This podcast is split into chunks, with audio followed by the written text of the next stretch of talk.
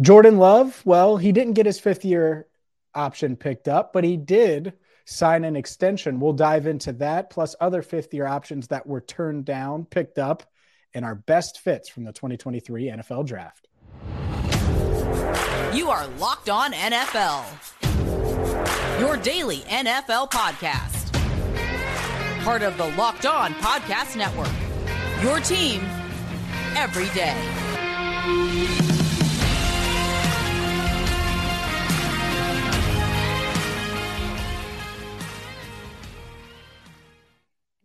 Hi again, everyone, and welcome in to another edition of Locked On NFL. He is Lorin Cox in for Tony Wiggins. Make sure you follow him on Twitter at Cox Sports One. I'm James Rapien, and we're going to start with Jordan Love and the Packers, which just continues to to get get even more interesting than it already was with Aaron Rodgers leaving. But thank you so much for making us your first listen. Make sure you subscribe on YouTube or check us out wherever you get your podcasts and hit that follow button. And shout out to all the everydayers out there. And Lorin, the the Bengals on Tuesday or the Bengals. I, I cover locked on Bengals, so there we go. I, I first slip of the day. The Packers on Tuesday exercised um, not a fifth year option, but agreed to an extension with Jordan Love. So he is not in a contract year anymore. It's a one year, $13.5 million guaranteed extension. He can make up to $22 million, according to ESPN's Adam Schefter.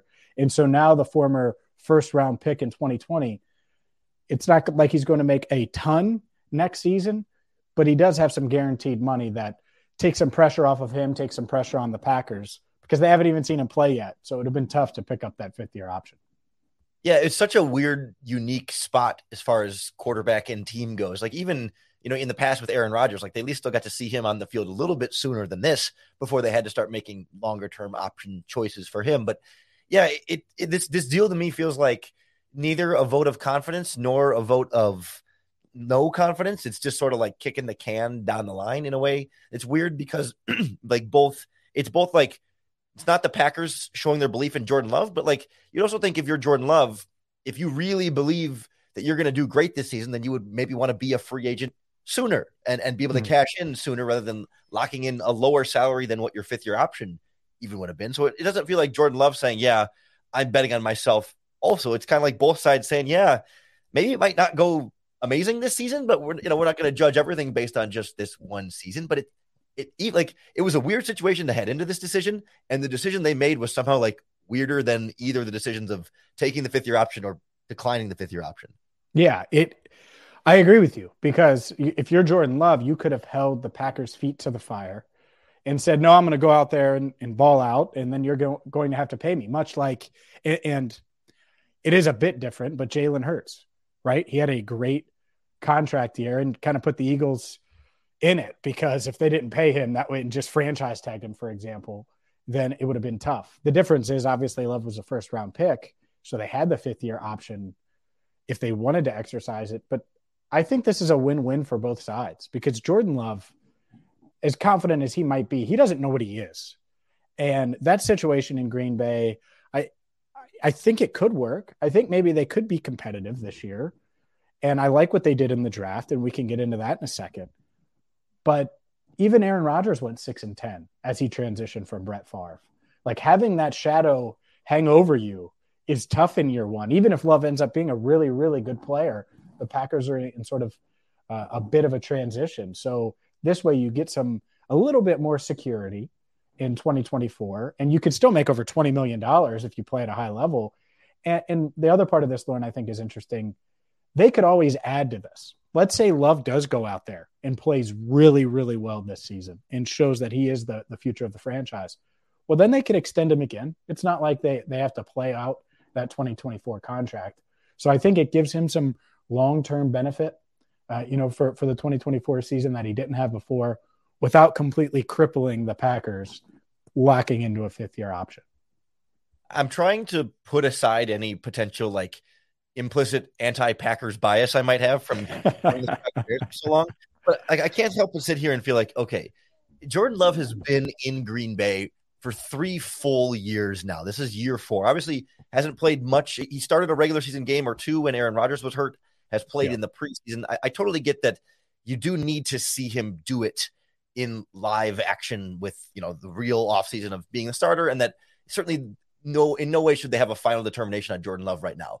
But I, I can't but feel like if he's been there for three years, don't you feel like there should be a certain level of confidence to I, I, don't know, at least accept the fifth year option. I mean, no one's saying you got to sign him to a five year max contract right now and say, you know, he's a mm-hmm. you know, our long term quarterback option. But like to see him to see him in the building for three years and to say, you know what, we're we're still not sure if he's good enough to just for a mm-hmm. fifth year option. Like I get it's it's a big twenty million dollars fully guaranteed. Like you want to be smart and not commit money to someone that you're not certain about. But like shouldn't shouldn't they be a little more certain? Even just having him around the building, seeing how good he is at practice in preseason and, and in some of the regular season moments, isn't that enough to say like he either he's our he's our guy that we're really really mm-hmm. confident in, or is it is it not? Like is he not their guy?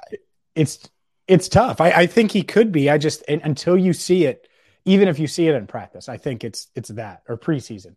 It's that where it's like, okay, well, let's see how it goes. It, it happens with the, the lights on and, and how he plays with the lights on. And the other part of this is it's just proof that the Packers held on Aaron Rodgers one year too long.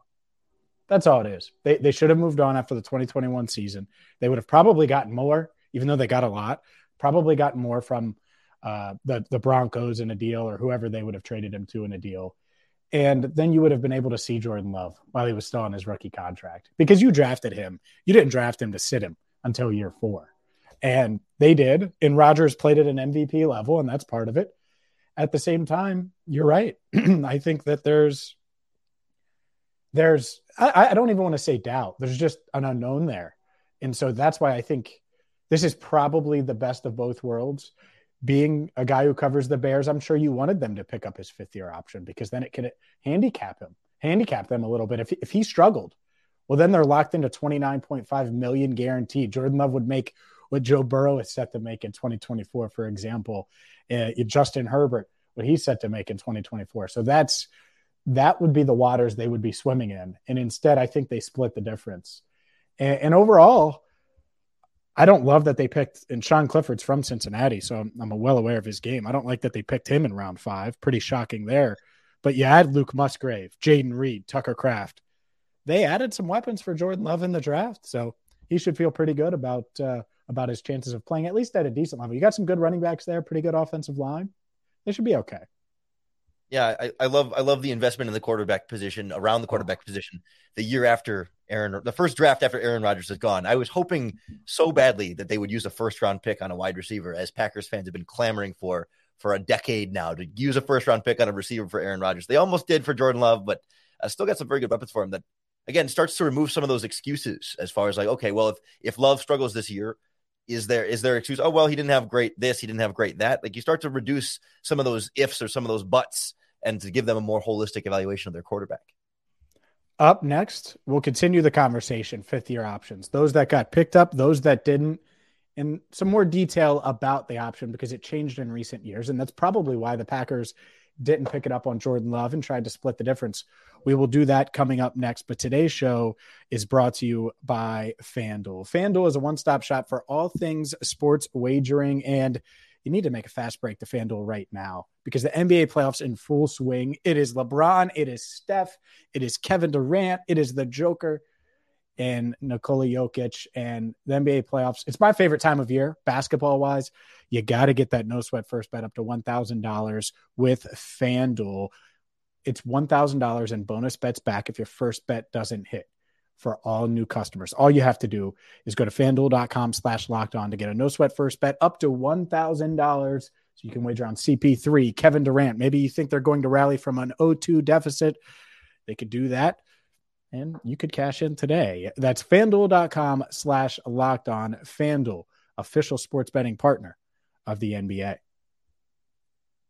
Lorin, let's uh, keep things rolling here. Fifth year option wise, it's to me, it's interesting because it, it changed a few years ago it, in with the new CBA. It used to be only injury guaranteed. And you saw a lot of players, a lot of teams exercise the fifth year option on first rounders because they thought that they might take a step and then they would be able to get out of it if the player was healthy and could pass a physical. Well, that's no longer the case. It is guaranteed. And so if a team exercises a fifth year option and that player struggles, it's not like they can get out of it the next year. It's a fully guaranteed contract. It's similar to the franchise tag a year early, and it's a little more cost uh, beneficial for the franchise.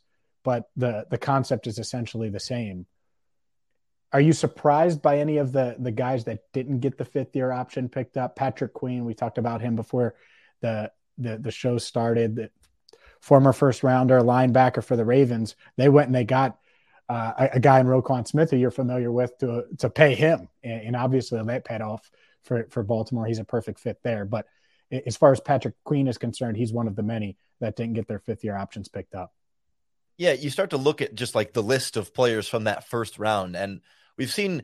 I think it pretty well coincides with this, you know, becoming fully guaranteed now, and and teams being a little bit more hesitant to commit to that as a guaranteed money fully in advance now the priority seems to be on like the premium position, especially look at this year. It's all the guys that got their fifth year options generally tended to be quarterbacks, offensive tackles, wide receivers, and cornerbacks. Like across the board, those were the majority of the fifth year options that were picked up. Whereas the guys that were not were a lot of, you know, you mentioned Patrick Queen, like linebackers, like like uh, like Queen and like uh, the uh, Ch- K'Lavon Chaisson from the Jaguars as an edge guy, like uh, Chaisson, yep yeah, and a few different like the running back Clyde Edwards-Helaire doesn't get his fifth year option picked up, and and like guards and centers haven't gotten a lot of their options picked up. All of the like lesser positions, team teams are not willing to commit that fifth year fully guaranteed because either a like these guys aren't so valuable to them that they feel like oh we got to make sure he's locked in. Like we can find it's easier to find replacement level players at those positions if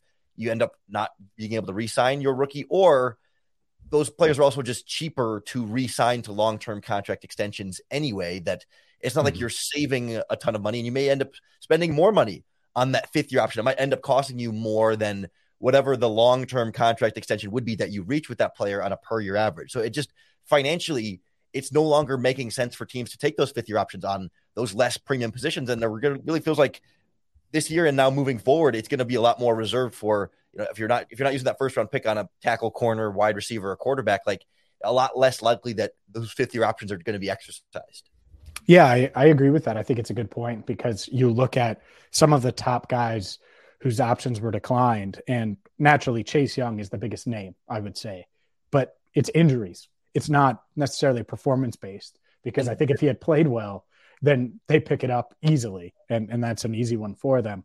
Well, All of uh, the guys, if you don't mind, there's there's a lot behind the scenes with Chase Young that is not super publicly out there yet, and I don't I don't oh. I don't feel at liberty to get up, but but uh, that yes, injury is part of it, but there was some the, the injury situation last year had some situations where maybe he was you know not as injured for as long as perhaps he was listed as injured for and was kept out for longer than necessary because of other things going on off the field. So there's some there's some additional oh. red flags there that make the commanders very hesitant to have him be a long-term part of their organization. And I think makes it unlikely that he gets traded for something significant that teams are going to be hesitant to give up a lot to go trade for him if they do end up trading for him. Wow. See that? No, that's a good nugget because I think I can feel the number of people listening like, man, our team should go after Chase Young, you know, locked on NFL listeners and their favorite teams. So interesting. That's that's interesting that they did that. And part of it is again, it's guaranteed. And that's that's tough. You're right. If there's other flags or just injury, but other flags too, then you know it, it might scare you away. Jeff Okudah wasn't eligible for it.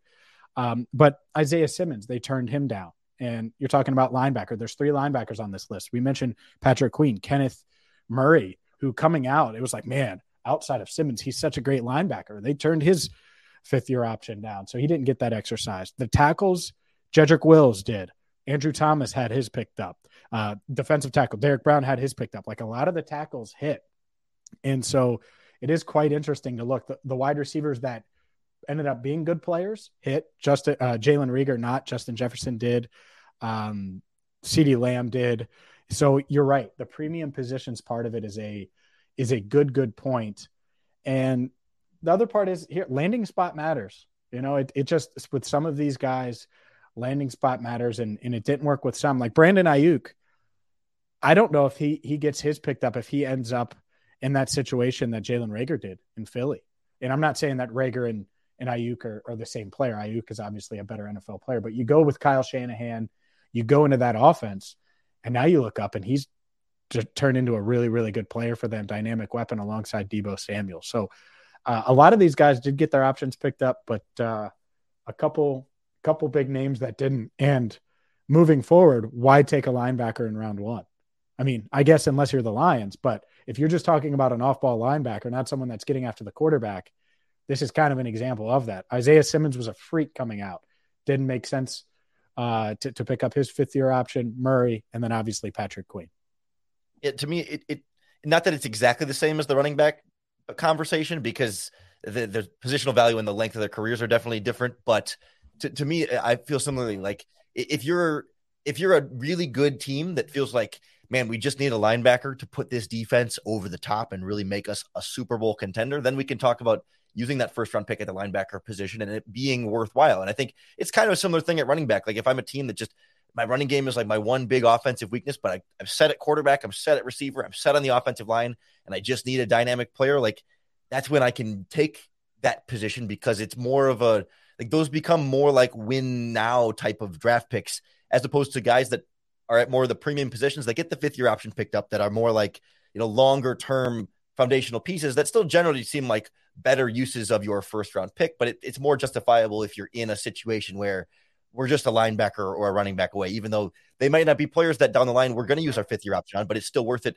for at least those first four years of their rookie contract to get co- cost controlled play at a position that might not be as valuable as others up next let's continue the draft conversation because we just talked about some guys that worked and their fifth year options got picked up, some that didn't. We'll talk about some of our favorite fits, not necessarily first round fits, but favorite fits and landing spots in the 2023 NFL draft. Let's keep things rolling here on a Wednesday edition of Locked On NFL. He's Lorin Cox in for Tony Wiggins. I'm James Rapien. Who stands out to you, Lorin, as a as a perfect fit, great fit? We talked uh, we talked a few weeks ago when you were in for Tony and the Jackson Smith-Njigba to the Bears. We tried to speak it into existence. That did not happen, um, obviously, but uh, you were able to land Darnell Wright in Chicago. But what's uh, what are some of your favorite fits in this class? I, I do think, as far as like a team and a prospect, right, right in Chicago are, are a nice fit in terms of a scheme that can make up for some yeah. of his deficiencies. But I, I, first of all, I don't want to talk about an offensive tackle for five minutes, but also, you know, it's not fun talking about my own team. I, the one that stood out to me right away was uh, Quentin Johnston going to the Los Angeles Chargers later in the first round there to be able to pair like a big, long, fast vertical wide receiver in that offense with with mm-hmm. Justin Herbert. And I mean, obviously, like they still have Mike Williams and Keenan Allen for now. I mean, there was all that talk about whether Allen would be around or not, and seems to seems like we're going to get one more year of that. But you know, Quentin Johnston obviously still a, a raw route runner, still a receiver who needs to I think learn to play a little bit more up into his body. But it's like all the physical tools you look for to be that game changing potential number one wide receiver on the outside and to let Justin Herbert load up in the pocket and fire downfield to somebody like that, I think really should be a lot of fun. And in the meantime, like still in year one, you, Quentin Johnston doesn't have to come in and be that number one wide receiver. You still have Williams, you still have Allen. He can be a little bit of a you know a slightly lesser role, so you don't need to ask him to run the full route tree right away and you can he can grow into that role slowly but still make some big explosive plays for that offense i think that's going to be really fun to see those two work together for the next five plus years yeah i, I agree i think that's a, a good point i'm going to give you a round two guy and someone that I, I think was overdrafted but i think when you're the team that does it in in a weaker wide receiver class it, it makes sense Rashee Rice out of smu to the chiefs i think he can come in and contribute right away. Has good size, 6'1, 204, good route runner, someone that when you lose a Juju Smith Schuster, who say what you want about his TikTok game, was a big part of that offense, mattered in that offense.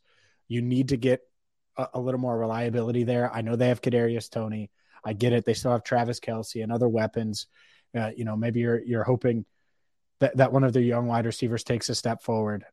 That said, I, I like Rashee Rice. I think he could come in there and, and certainly help them and, and make an impact. So that would be a guy in in round two that makes sense. Round one, it's interesting because there's there's not many weapons, but one team that stood out to me that just seemed to nail the draft was the Steelers. Just the guys they got, like you get Broderick Jones, and you're able to get Jerry Porter Jr. or Joey Porter Jr. Excuse me, and then you come back and uh, you, you, get Darnell Washington in round three. Like I, I, think that they just continue to land quality players, and uh, I'm missing one, Keanu Benton out of Wisconsin. Yeah. Really like him at defensive tackle as well. I thought they had a, a pretty good, pretty good haul for Pittsburgh. Yeah, Benton was one of the names I was going to go to next. Benton to the Steelers. Like he's yeah. a guy who's positionally versatile for them, and like I think you can throw him at the nose tackle, especially in like passing situations, and he could be. He's not. He's not light, but he's just not. You know, he's not your traditional zero technique, 350 pound nose tackle, but one of these more like new age, you know, aggressive high motor nose tackles. But then he can also play the five technique down in base end. And if you want to put him at three tech when they go into the nickel packages, like to me, he's like a classic Mike Tomlin defensive lineman who can just do a little bit of everything for them. Like really, and, and to be able to pair him with Cam Heyward to be that guy that can mold him, I think there's enough similarities in the skill set there for those two guys to feel like you've got the, the the past, the present, and the future with those two guys sort of handing the baton off on that Pittsburgh defensive line. That's going to be a lot of fun. My favorite day three pick, or one of them, and I'm not, I'm not letting any Bengals be eligible just because why why go that route? Yeah, I love Darius Rush, the cornerback out of South Carolina, to the Colts. I thought the Colts had a heck of a draft too, and Rush was someone that I thought maybe could fall to like pick 90, 92, like so late round three to get him with the last pick of round four. Anyone you talk to about Cam Smith was was like, oh yeah, Darius Rush is really good too. Like clearly he impressed evaluators. Fell for whatever reason. Maybe there's multiple reasons.